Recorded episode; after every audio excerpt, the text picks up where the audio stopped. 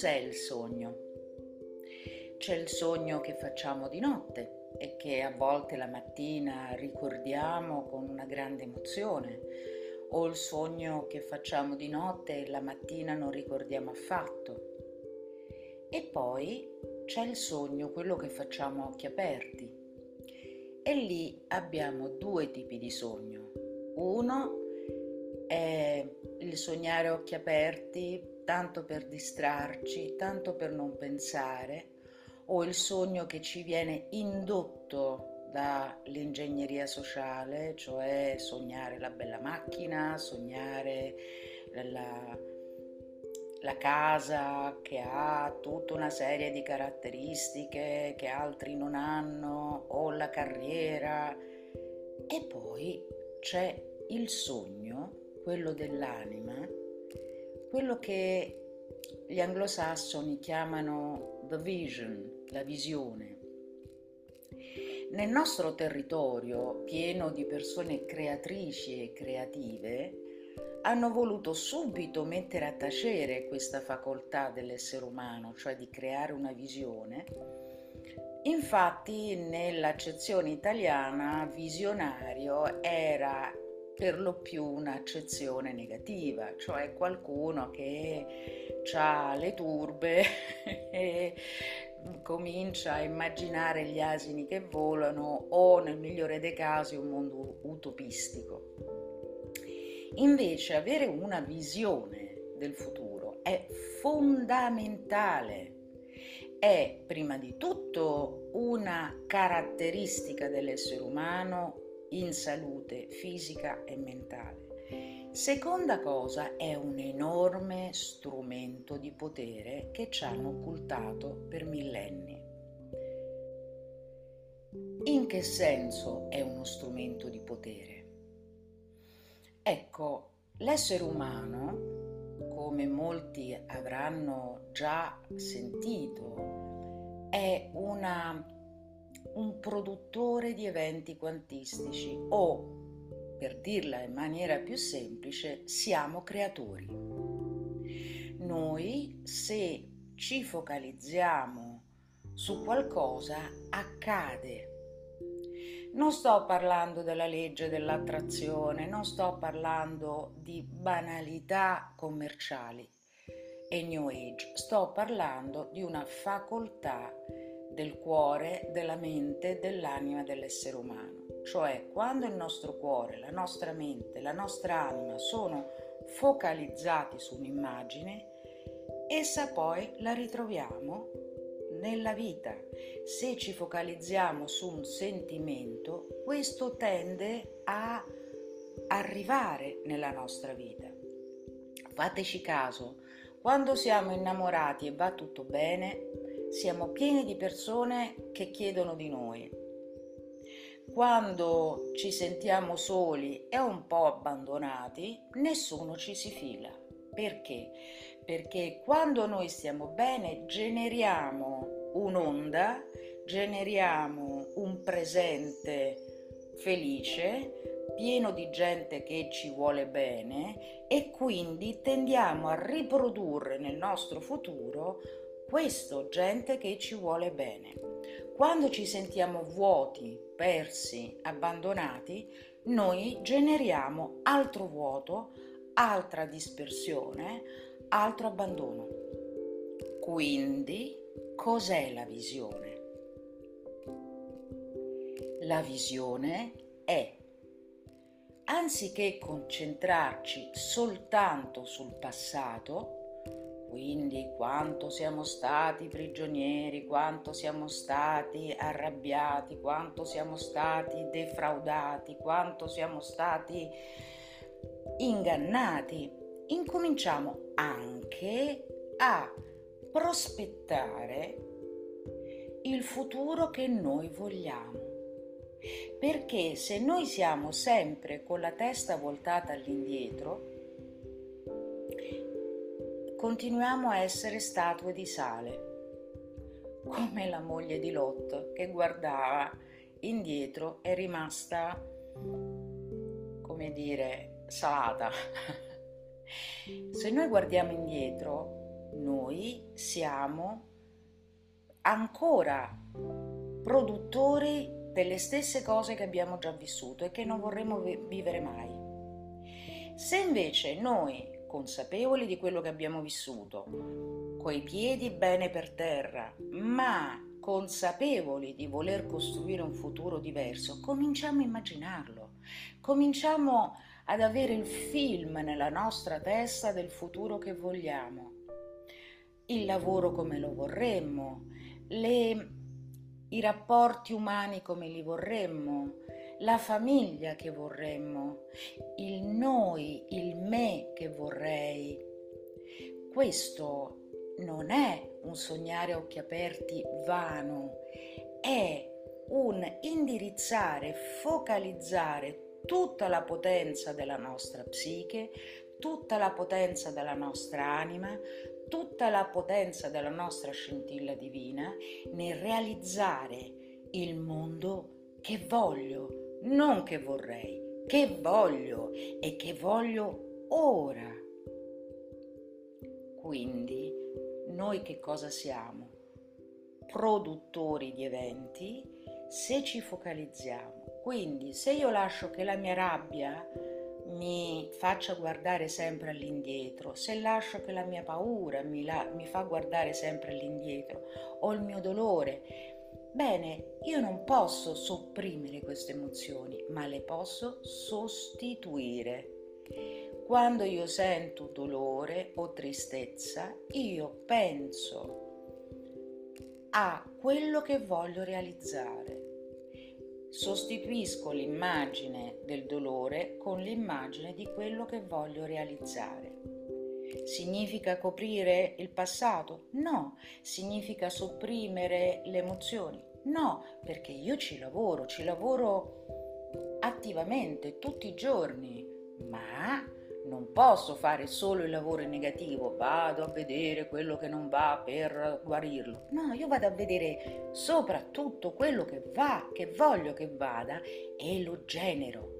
Quindi quando mi arriva un'immagine brutta io la sostituisco con il mondo che voglio. Quando vedo la gente con le mascherine che non capisce nulla, quando vedo gente che si vaccina per prendere un aereo che gli sarà vietato perché è a rischio trombosi, ecco, io immagino il mondo che voglio e comincio a produrlo e comincio a produrlo perché quello che noi immaginiamo con il cuore, con la mente, con l'anima è è già accaduto e si sta manifestando. Buona giornata a tutti. Vorrei fare una nota a margine di quanto detto. Perché credete che Hollywood fosse così importante per il potere occulto, per quello che chiamano illuminati, la Kabbalah, Deep State, il governo ombra? Perché? Perché fabbricava forme pensiero, fabbricava sogni e induceva le persone a sognare come volevano loro, quello che volevano loro e di convincere le persone che quello era l'unico sogno possibile.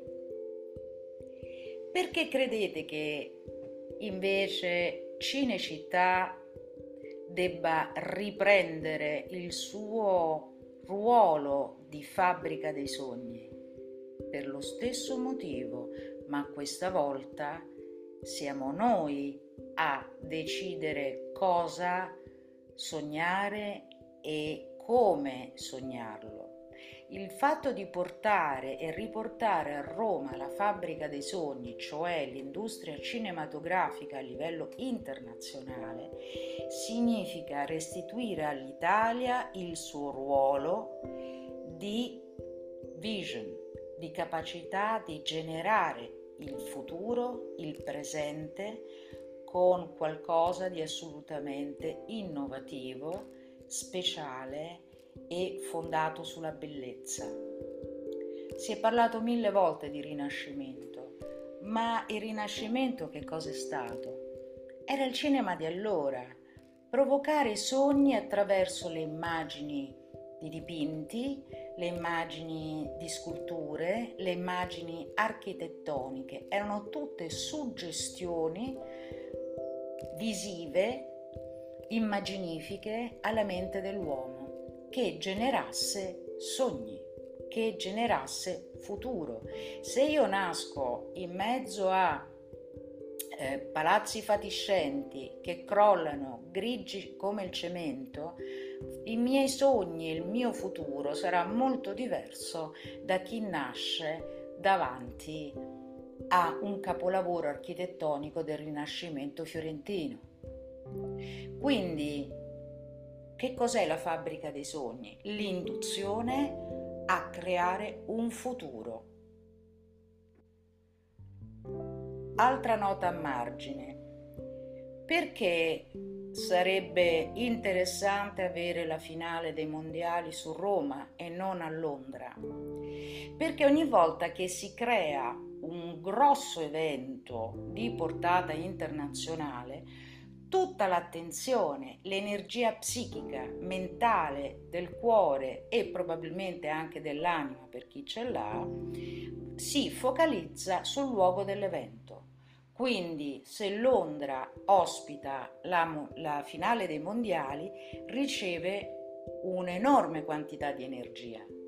Se lo fa Roma, riceverà un'enorme quantità di energia e questa energia che fa dà forza, dà carburante, dà capacità di realizzarsi a tutti i sogni generati lì. Quindi avere la finale del mondiale a Roma è quantomeno la possibilità di realizzare con ancora maggiore forza il futuro che vogliamo.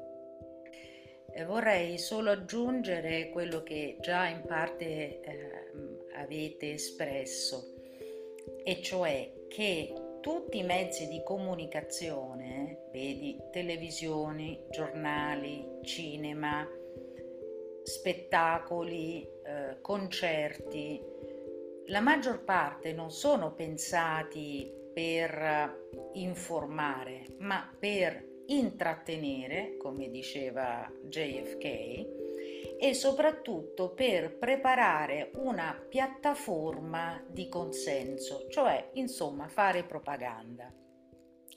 E molte volte serve anche come priming, cioè preparano la mente ad accogliere una realtà inaccettabile. Per esempio, dei film in cui si vede eh, la pedofilia, eh, prepara, almeno vorrebbe preparare la gente ad accettarla come normale. Sul discorso del Rinascimento alcuni hanno detto, beh, ma eh, il Rinascimento non, non, non è stato necessariamente una cosa voluta dai buoni.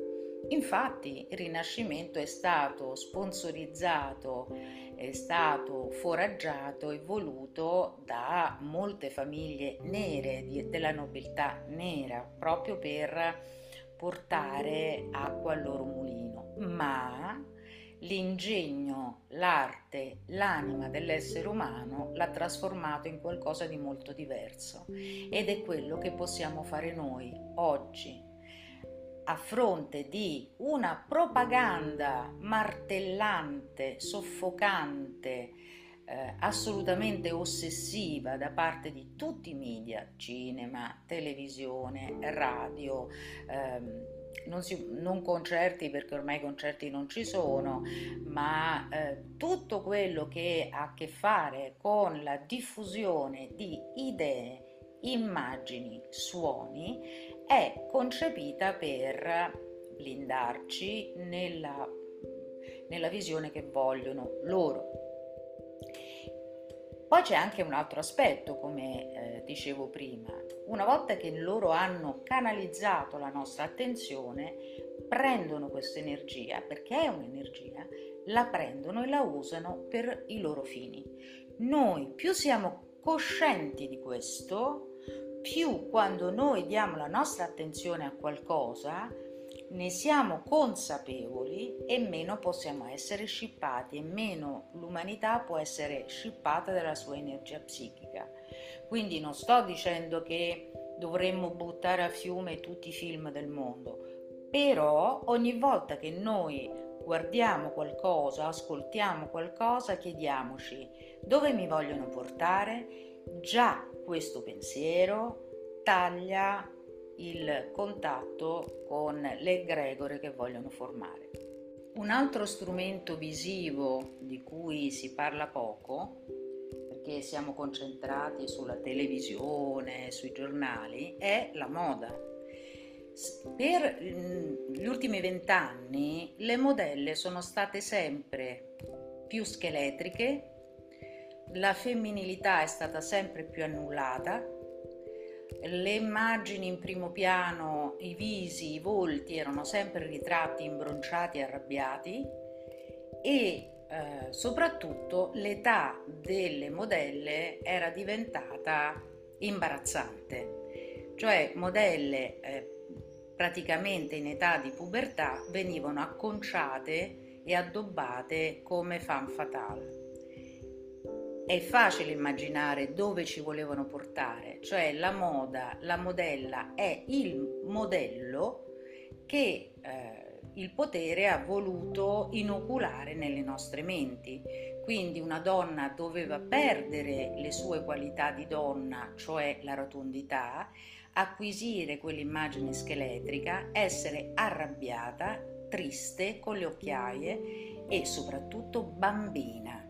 Ecco, noi ogni volta che abbiamo visto questa cosa abbiamo dovuto combattere con questo concetto. D'ora in poi imponiamo il nostro. Una donna, donna, una bambina, bambina, un uomo, uomo. Non a caso la moda propone un uomo che non ha più nulla di maschile. Ecco, riproponiamo i nostri modelli ogni volta che vediamo queste aberrazioni, sostituiamole con quello che noi sentiamo giusto, naturale e di valore.